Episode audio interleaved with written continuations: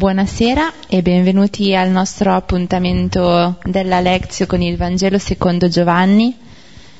Questa sera ci introdurremo al brano pregando insieme il Salmo 67-66.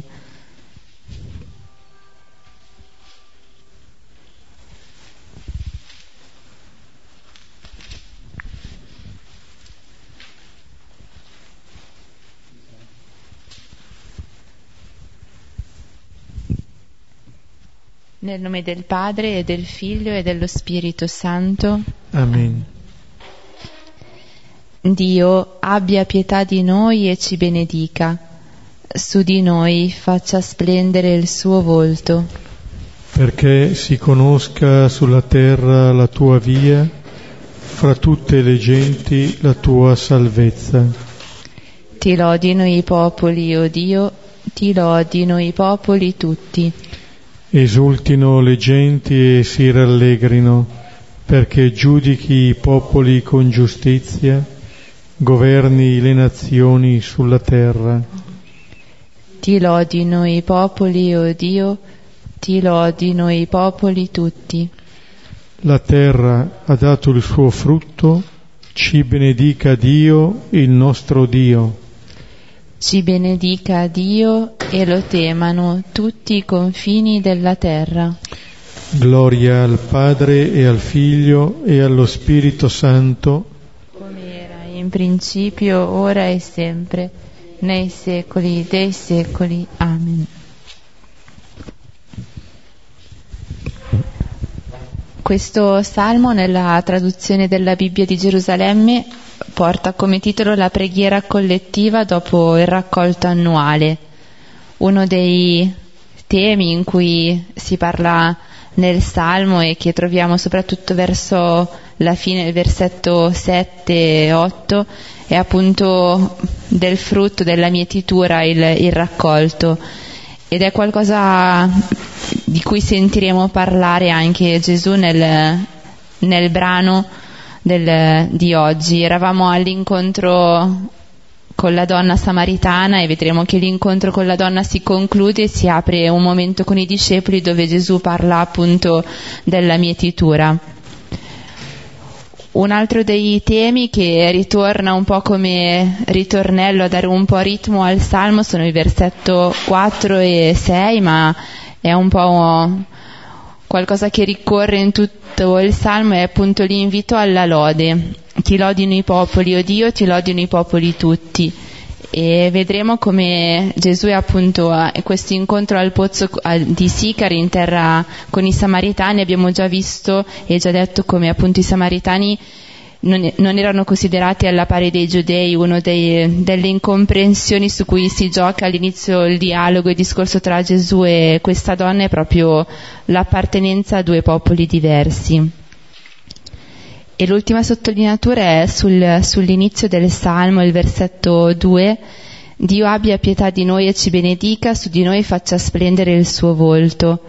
L'altra volta ci eravamo lasciati con Gesù che per la prima volta nel Vangelo di Giovanni si rivela pienamente, rivelava pienamente la, la sua identità con io sono a questa, a questa donna. E, e, questo desiderio su questa domanda no, che cercate? abbiamo visto come percorre tutto il Vangelo di Giovanni fin dall'inizio. E qui appunto c'è questo, questa richiesta no, di, che Dio ci benedica e faccia splendere il suo volto su di noi. Bene, il brano di questa sera è Giovanni 4, dal versetto 27 al versetto 42. Mentre ho cercato il brano siamo eh, arrivati un po' al culmine del, del dialogo di Gesù con la Samaritana la volta scorsa. Questo dialogo che Gesù eh, fa con questa donna, ha iniziato Gesù il dialogo eh, con questa donna, un dialogo caratterizzato da equivoci, da malintesi, da piani diversi di, di parola tra Gesù e, e, la Samaritana e con diverse forme di resistenza, ne accennava adesso anche Lara, resistenze che eh, si vedono anche nel richiamarsi da parte della donna al proprio passato. Per esempio in due punti le richiama eh, il padre Giacobbe e gli altri padri. Eh, sei tu più grande del nostro padre Giacobbe che ci ha dato questo pozzo e hanno bevuto questi? Oppure quando si parla della, dei veri adoratori, i nostri padri hanno adorato Dio su questo monte e voi dite che è Gerusalemme il luogo dove, dove bisogna adorare. Allora questi richiami al passato sono delle forme un po' di resistenza rispetto alla novità che Gesù le sta presentando.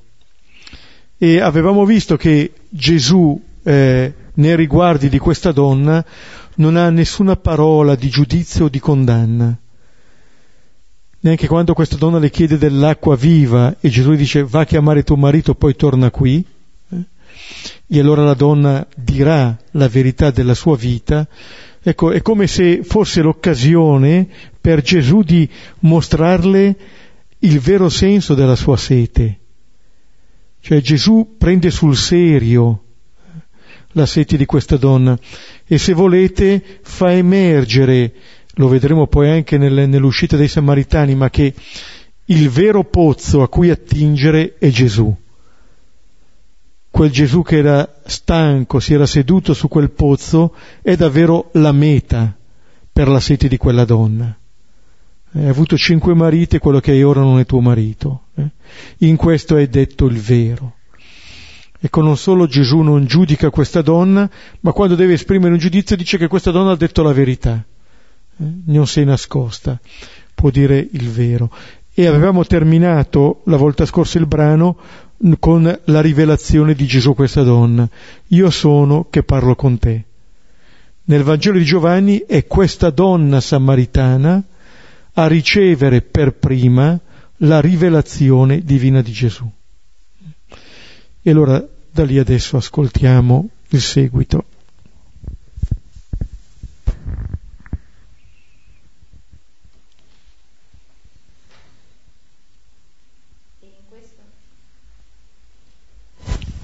E in questo momento arrivarono i suoi discepoli e si meravigliavano che parlasse con una donna.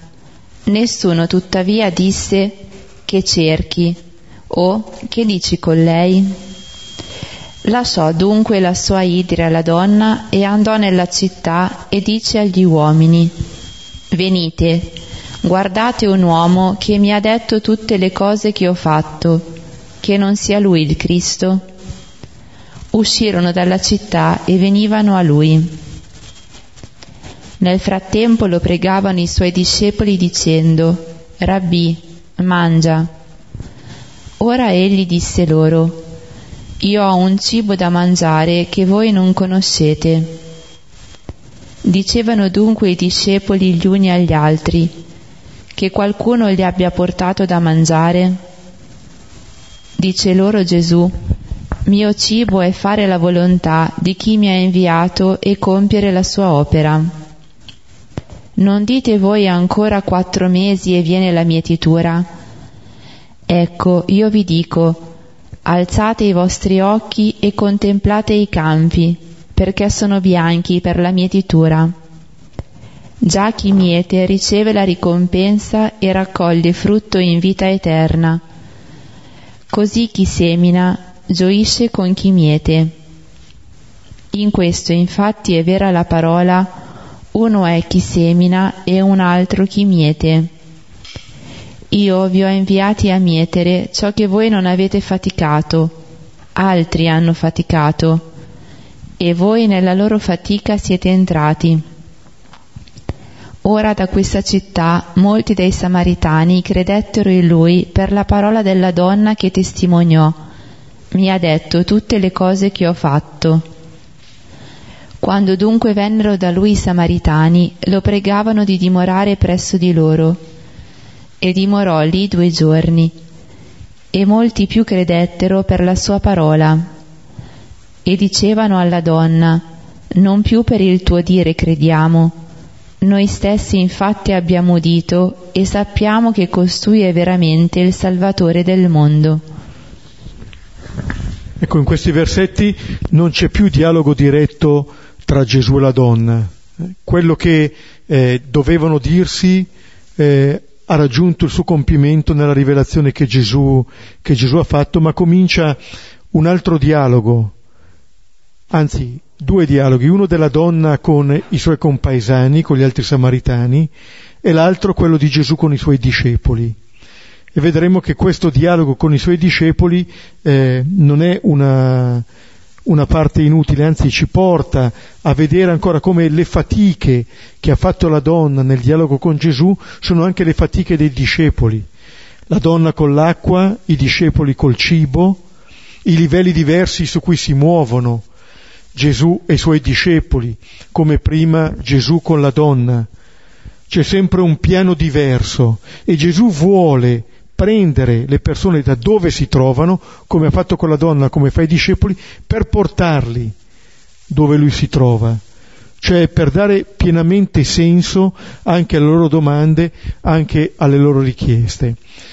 E poi ci sarà eh, questo dialogo dei samaritani con Gesù e infine dei samaritani con la donna.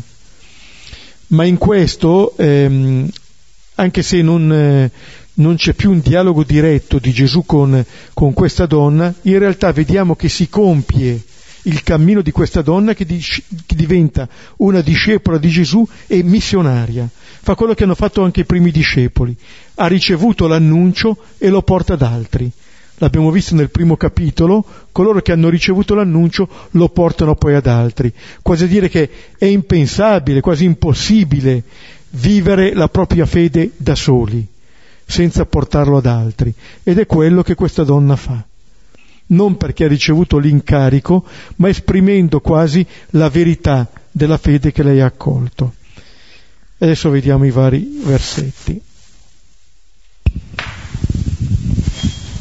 Versetto 27 E in questo momento arrivarono i suoi discepoli e si meravigliavano che parlasse con una donna Nessuno tuttavia disse che cerchi o che dici con lei?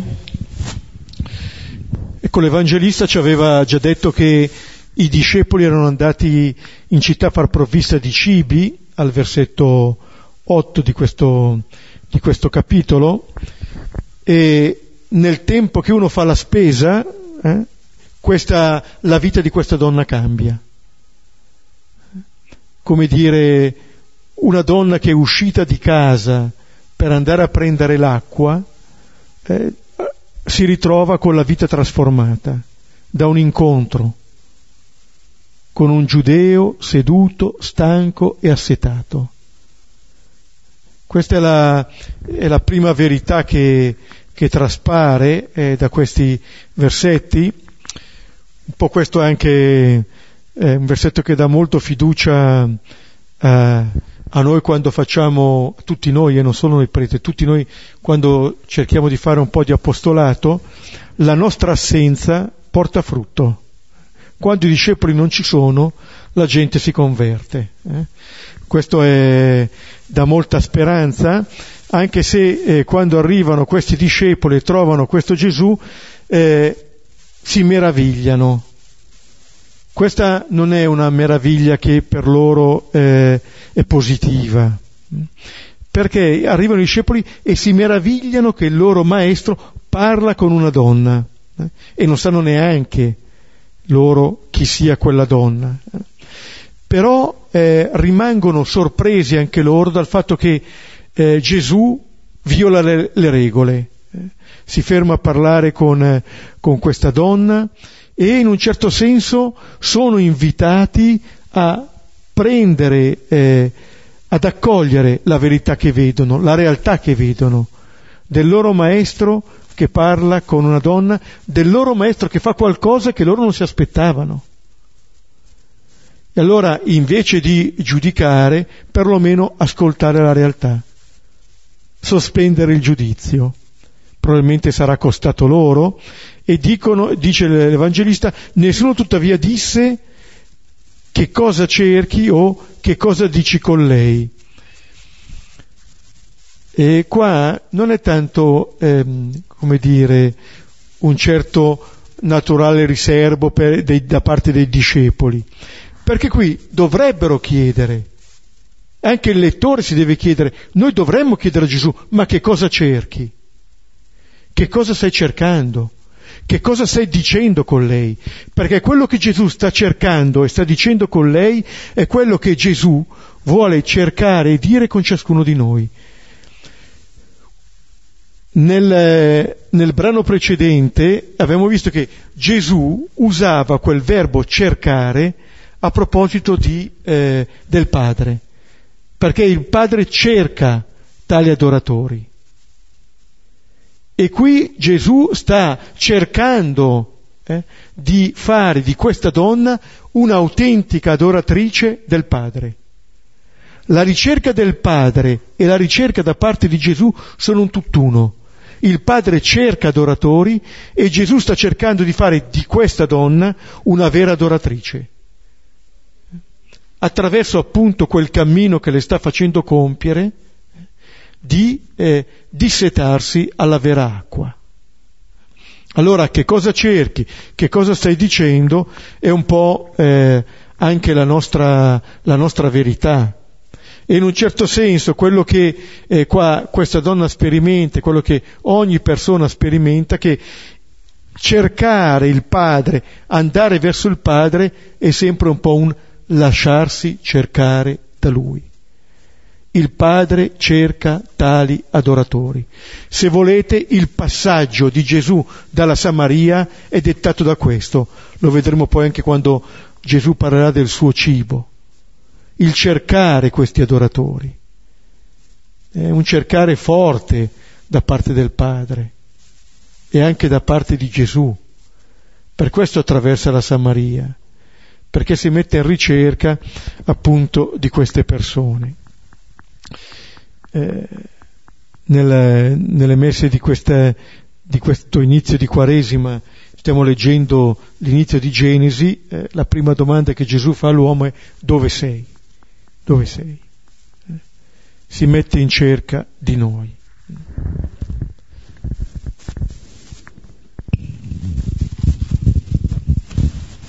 Versetti da 28 a 30 Lasciò dunque la sua idria alla donna e andò nella città e dice agli uomini, Venite, guardate un uomo che mi ha detto tutte le cose che ho fatto, che non sia lui il Cristo?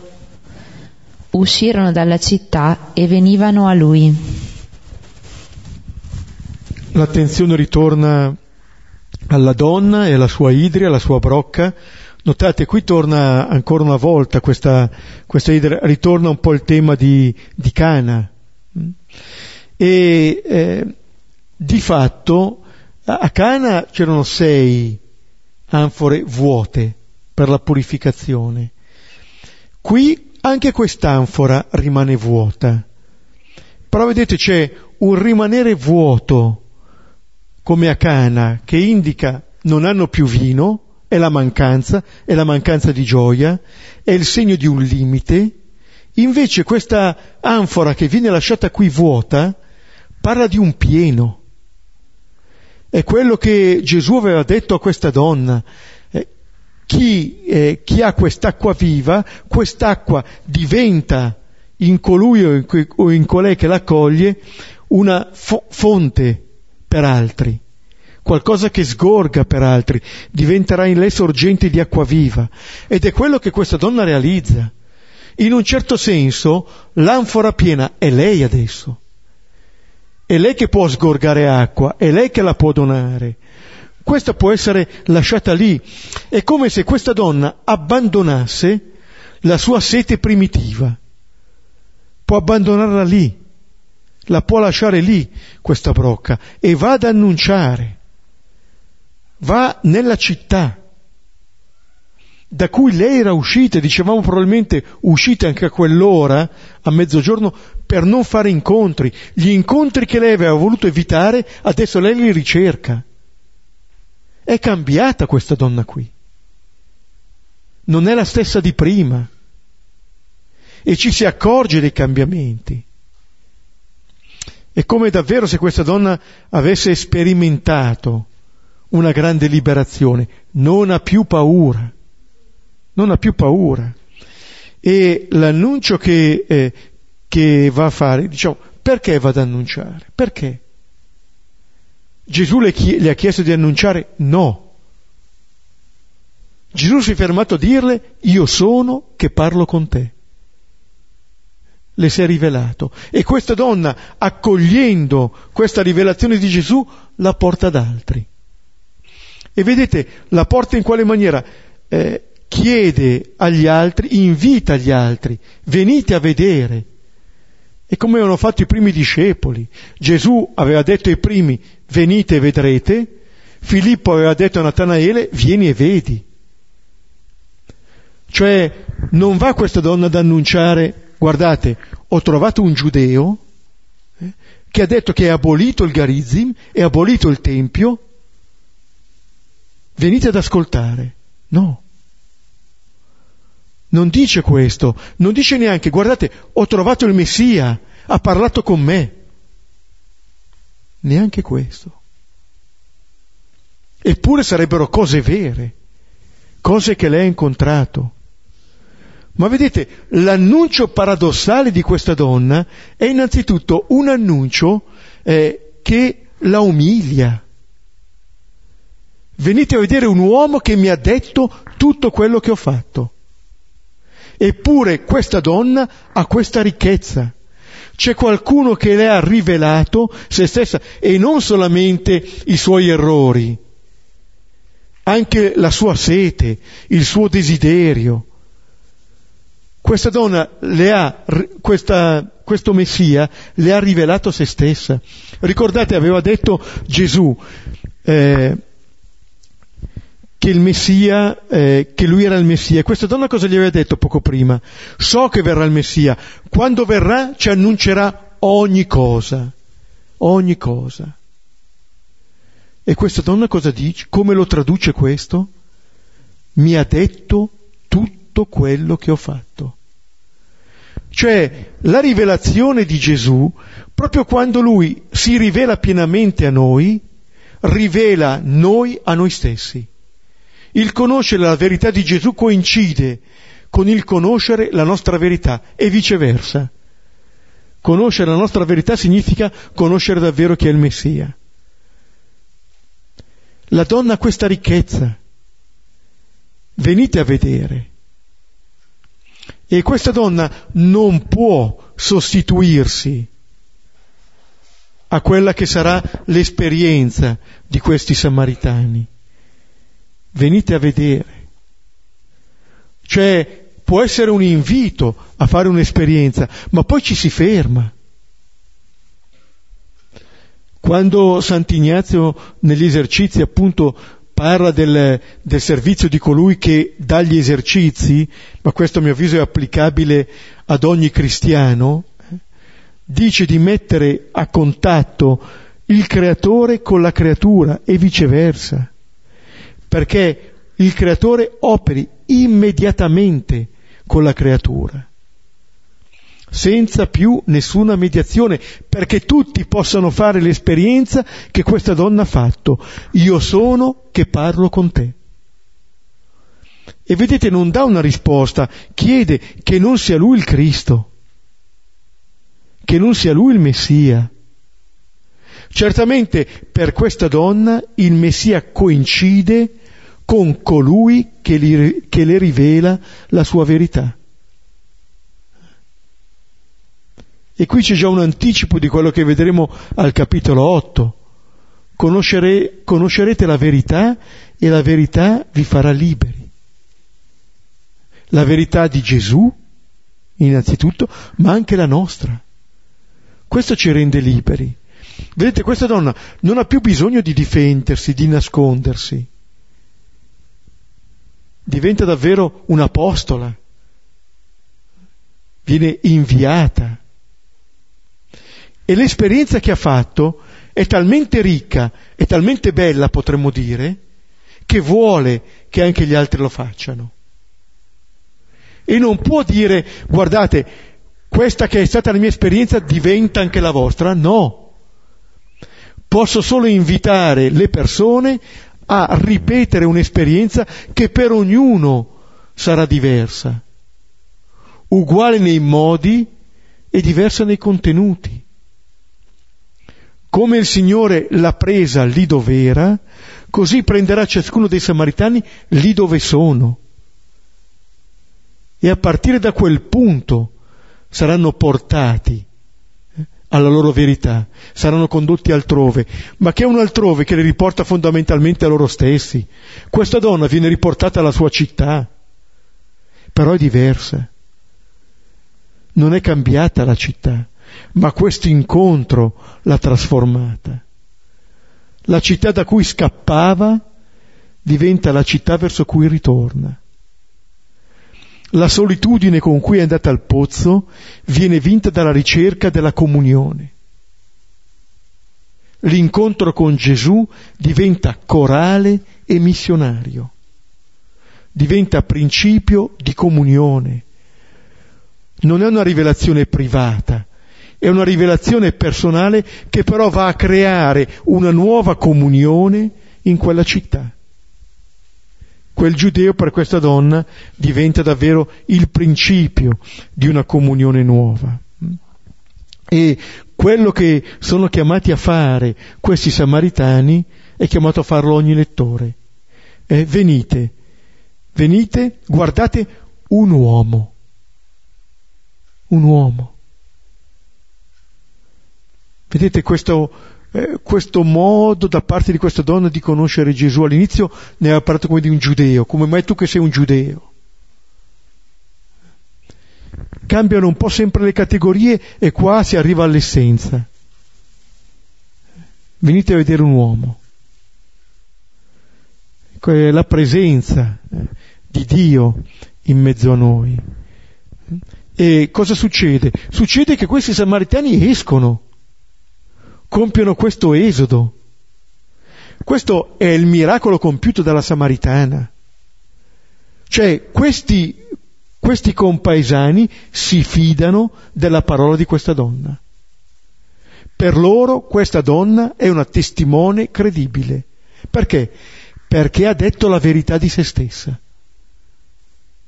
Mi ha detto che loro conoscevano bene. Mi ha detto tutto quello che ho fatto e sulla parola di questa donna escono e vanno da Gesù. Vedete, fanno lo stesso cammino che aveva fatto la Samaritana. La Samaritana cercando l'acqua al pozzo. Questi Samaritani cercando la vita da Gesù, che su quel pozzo si era seduto.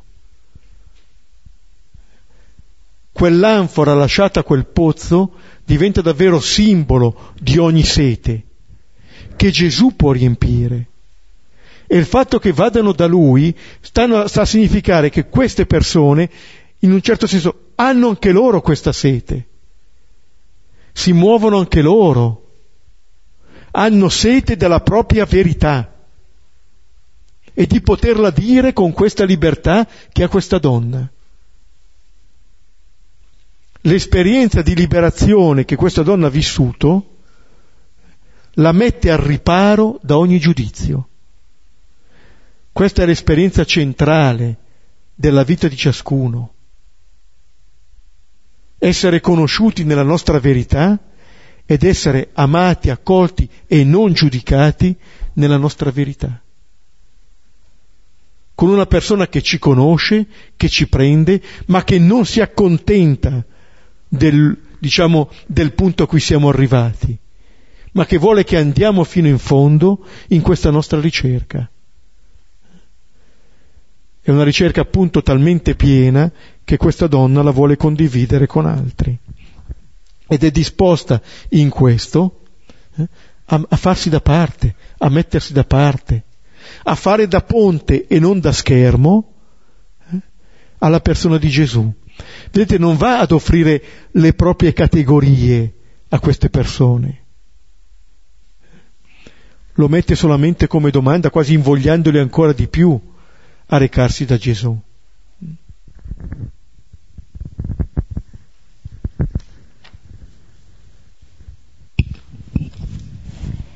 Versetti da 31 a 34.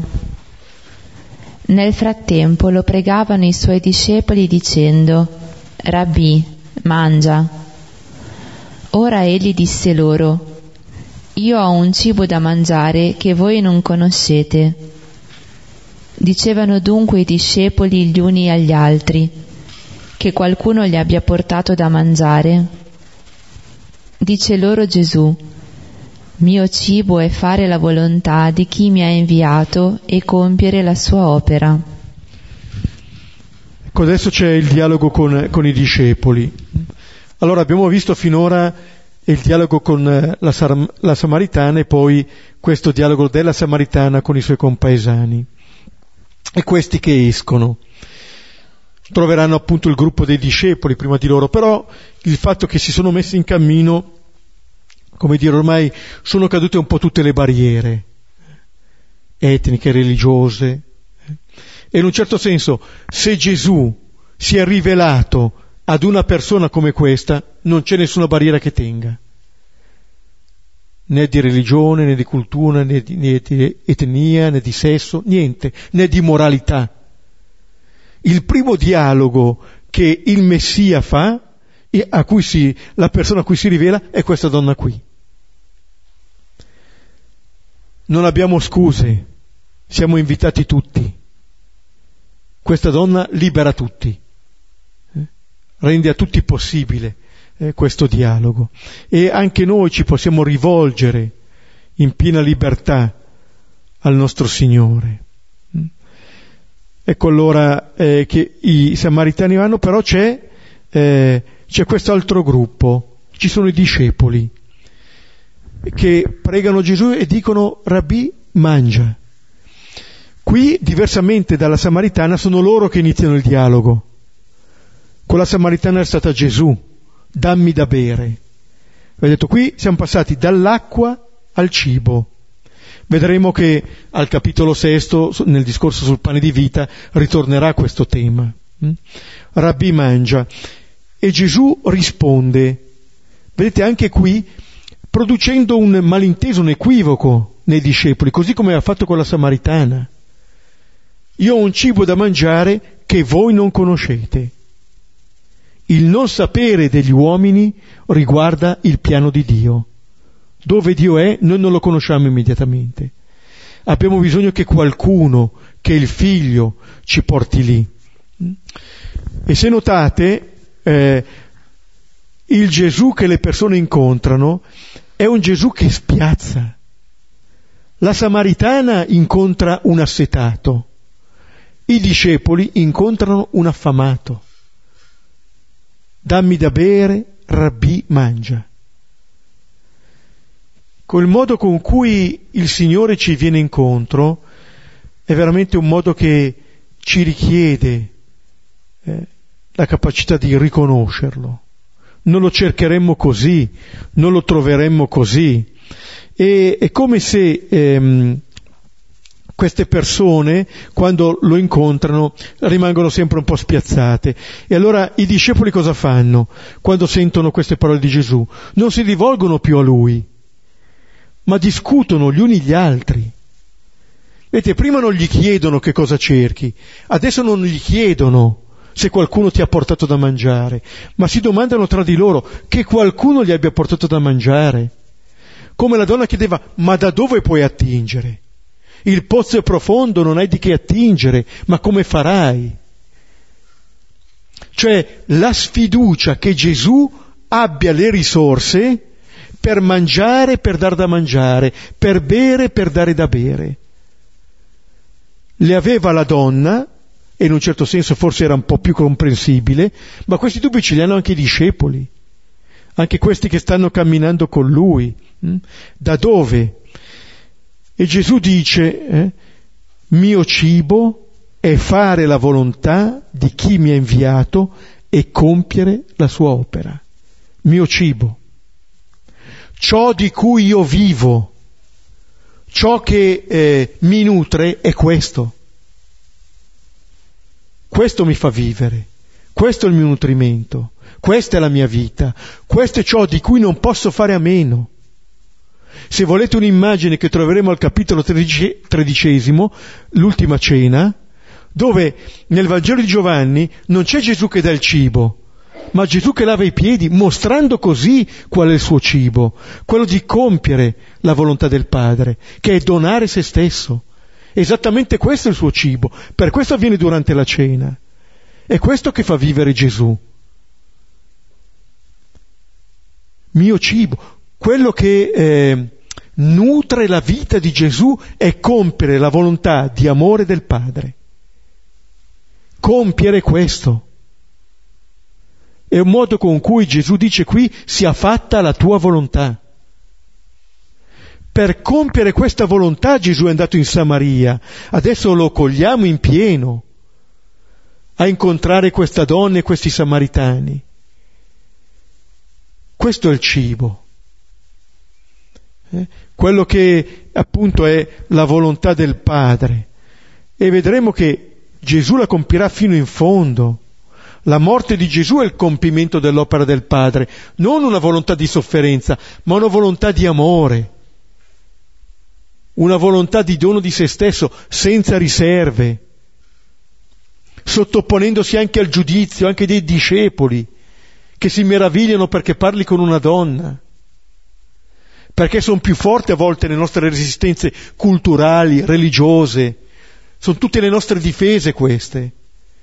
Di fronte a un Gesù che va incontro a tutti, a tutti, che non esclude nessuno, che privilegia questa donna.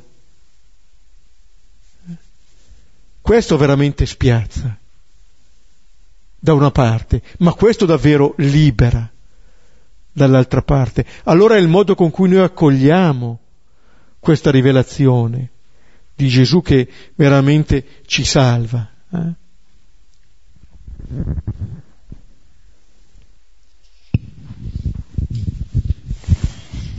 Versetti da 35 a 38 Non dite voi ancora quattro mesi e viene la mietitura? Ecco, io vi dico, alzate i vostri occhi e contemplate i campi, poiché sono bianchi per la mietitura Già chi miete riceve la ricompensa e raccoglie frutto in vita eterna. Così chi semina gioisce con chi miete. In questo infatti è vera la parola, uno è chi semina e un altro chi miete. Io vi ho inviati a mietere ciò che voi non avete faticato, altri hanno faticato, e voi nella loro fatica siete entrati. Ecco, qui Gesù riprende alcuni eh, detti, alcuni proverbi, per dire che cosa? Per dire che con la sua venuta eh, salta un po' la logica di questi. Non, più, eh, non ci sono più i quattro mesi.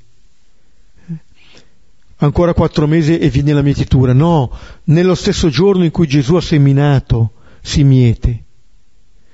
Alzate i vostri occhi, contemplate Quei samaritani che si stanno recando da lui sono la messe già pronta da raccogliere. E qui eh, chi, miete, chi semina gioisce con chi miete. Il, il, proverbio che diceva uno che semina e un altro chi, chi miete, sembrava dire che c'era a volte un'ingiustizia no? tra uno che semina prima però sarà un altro a mietere, a raccogliere, invece eh, qui Gesù sembra dire no, è una gioia comune tra chi semina e chi miete e sembra invitare anche i loro discepoli a prendere consapevolezza di come avviene la semina e la mietitura. Qua senza addentrarci nelle possibili interpretazioni di chi semina e chi miete, il Padre, Gesù, i discepoli di Giovanni, i profeti, eccetera, sa di fatto che è un concorrere a quest'opera da parte di tutti e c'è questa mietitura che dice una atmosfera di gioia e di comunione, di raduno. Diceva Isaia, giuiscono davanti a te come si giuisce quando si, spara, si, quando si divide la preda, quando si miete. Isaia al capitolo 9, al versetto 2, o il Salmo 126. La gioia di chi, il pianto di chi semina, ma poi la gioia di chi miete. Ecco, questa è la gioia, rendersi conto che con Gesù il tempo dell'attesa è finito. Quello che ha detto a questa donna di Samaria è quello che ripete a ciascuno di noi.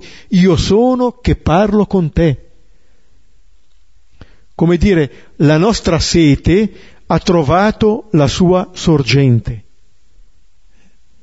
Non c'è in un certo senso più bisogno di cercare, c'è da accogliere eh, quest'acqua, quest'acqua nuova.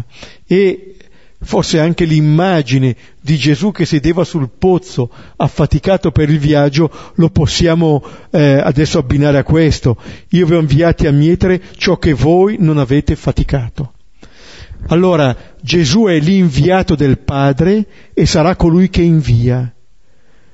Eh, come dire, c'è una, eh, un passaggio di mano in mano perché ogni persona possa incontrare questa verità, possa incontrare cioè questa vera vita.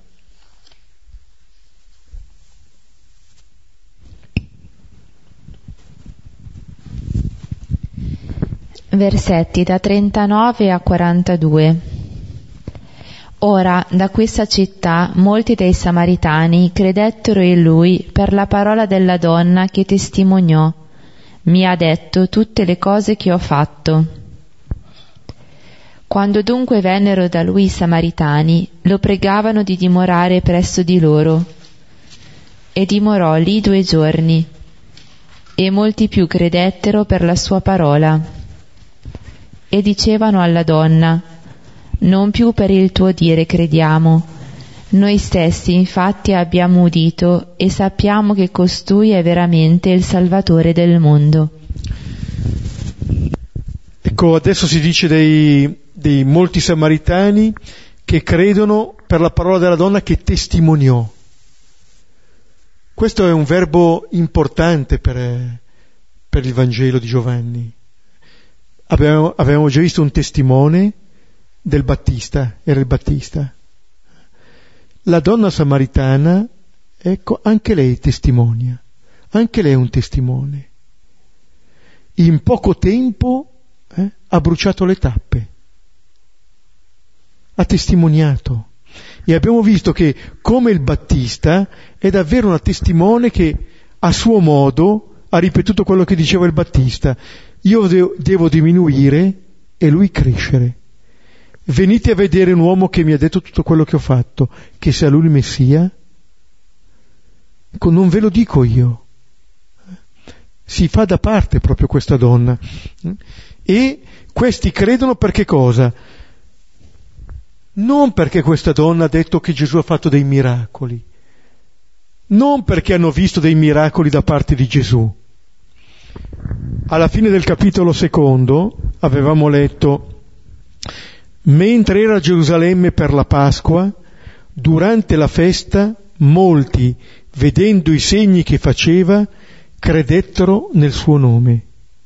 Eh? A Gerusalemme, i giudei, vedendo i segni. Gesù però non si confidava con loro, perché conosceva tutti e non aveva bisogno che qualcuno gli desse testimonianza su un uomo, egli infatti sapeva quello che c'è in ogni uomo. Allora ci sono i giudei che eh, credono per i segni e ci sono questi samaritani che credono per la parola di questa donna che ha detto mi ha detto tutto quello che ho fatto. Che salto. Una donna alla quale Gesù si è rivelato. Il cammino eh, che compie questa donna è davvero un cammino, un itinerario che la porta a scoprire gradualmente anche la verità di Gesù. E alla fine questi samaritani arrivano da lui, escono dalla città per andare da lui e arrivano da lui. Si compie l'esodo. Eh, il termine è esattamente questo e lo pregano di dimorare presso di loro, come hanno fatto i primi discepoli. Quel giorno dimorarono presso di lui. Adesso è Gesù che dimora presso i Samaritani. È una prossimità che dice sia una vicinanza fisica di spazio, ma anche di tempo, di ascolto prolungato questi due giorni. Come dire, è una vita di fede che si struttura, che diventa forte. Ed è anche un modo con cui l'Evangelista ci dice che appunto il testimone come il Battista, come questa donna, può portare da Gesù, ma quello che cambia è l'incontro con Lui. Non è quello che altri dicono su di Lui, è l'essere a tu per tu con Lui, il parlare con Lui e l'ascoltarlo. Questo cambia. Allora eh, questa eh, questa esperienza di questa donna e di questi samaritani ci dice appunto che l'esperienza vera in questo contatto con Gesù e con la sua parola è l'entrare in relazione con Lui, è l'entrare quindi nella relazione che Gesù ha col Padre e nella relazione filiale che ha col Padre e nella relazione fraterna che ha con tutti gli uomini. E allora eh, si aprono un po' tutti i confini quello che la donna aveva detto, ma l'adorazione dove si deve compiere? Sul Garizim, voi dite a Gerusalemme. Ormai la presenza di Dio in mezzo agli uomini è Gesù e l'incontro è possibile ovunque. Questa donna non deve farsi giudea, rimane samaritana e da samaritana ha incontrato Gesù all'interno della propria storia noi lo incontriamo il Signore. Non dobbiamo percorrere altri itinerari, dobbiamo accoglierlo eh, nella verità di noi stessi. E questa persona, con le altre samaritani, arriva a dire che Gesù è il Salvatore del mondo. Non è più per la tua parola che crediamo. Ci sono dei salti di qualità. Eh? che, che noi possiamo fare. E questo è il salto di qualità più grande. Ma noi stessi abbiamo udito, hanno ascoltato anche loro Gesù. Sono io che parlo con te. E sappiamo che costui è veramente il Salvatore del mondo, non di una categoria particolare. Il Messia non è il Messia di qualcuno, e non di qualcun altro. È il Salvatore del mondo. Aveva detto a Nicodemo, Dio ha tanto amato il mondo da mandare il suo figlio unigenito, perché chi crede, in lui non muoia, ma abbia la vita eterna. E anche al versetto seguente, Dio infatti non ha mandato il figlio nel mondo per condannare il mondo, ma perché il mondo sia salvato per mezzo di lui. E questi samaritani cosa dicono? È il Salvatore del mondo. Quello che Gesù aveva detto a Nicodemo e che Nicodemo non aveva ancora accolto, i samaritani lo proclamano. Questo è, la, è il passaggio, è il cammino. Vedete allora quanti titoli sono stati dati a Gesù? Il giudeo, il profeta, il messia, io sono un uomo, il salvatore del mondo.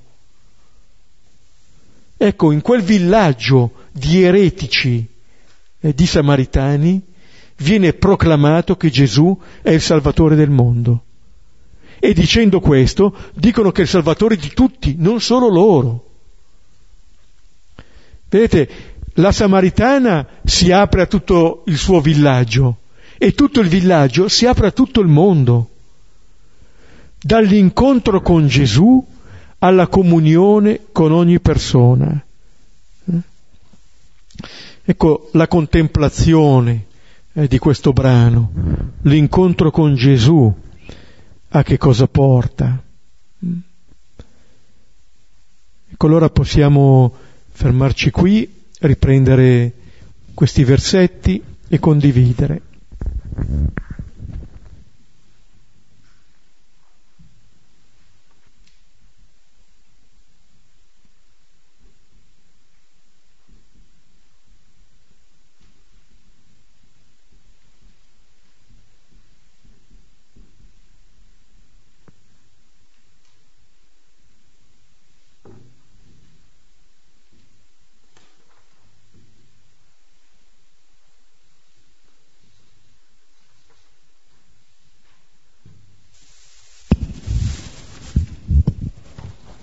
Anche a me veniva in mente il passaggio al, al capitolo 8 quando appunto abbiamo detto che questa donna, il motivo della sua testimonianza è che si è sentita riconosciuta e conosciuta per quella che è e quindi è, lascia lì la sua anfora per andare a dire ho conosciuto qualcuno che mi ha detto tutto quello che, che ho fatto. E al capitolo 8 Gesù dice se siete davvero miei discepoli conoscerete la verità e la verità vi farà liberi, quindi questo legame tra la verità e la libertà ma che è legato anche a, all'essere discepoli. E poi su, invece sul più avanti dove Gesù dice di qual è il suo cibo fare la volontà, eh, a me è venuto in mente il Salmo 40, 39, al versetto, ai versetti 7, 8 e 9, dove appunto dice ecco io vengo nel rotolo del libro su di me è scritto di fare la tua volontà. Mio Dio, questo io desidero. E al versetto 7 si parla di, di orecchie, orecchie a, le orecchie hanno a che fare con, con l'obbedienza, in, penso che in latino abbiano la stessa origine le due parole obbedienza e orecchio ascoltare. E, boh, insomma, questa volontà mi ha richiamato questo salmo. E poi anche parlavamo di, della volontà di Dio è questo amare se stessi, di, ama, di andare alla ricerca dell'uomo per, per amarlo e al capitolo 13 la passione in Giovanni inizia con Gesù che con questa sottolineatura al versetto 1 avendo amato i suoi che erano nel mondo li amò fino alla fine e questa fine che può essere la fine quindi l'ora della croce ma anche amò fino al fine che è quello di, portare, di riportare al Padre l'umanità.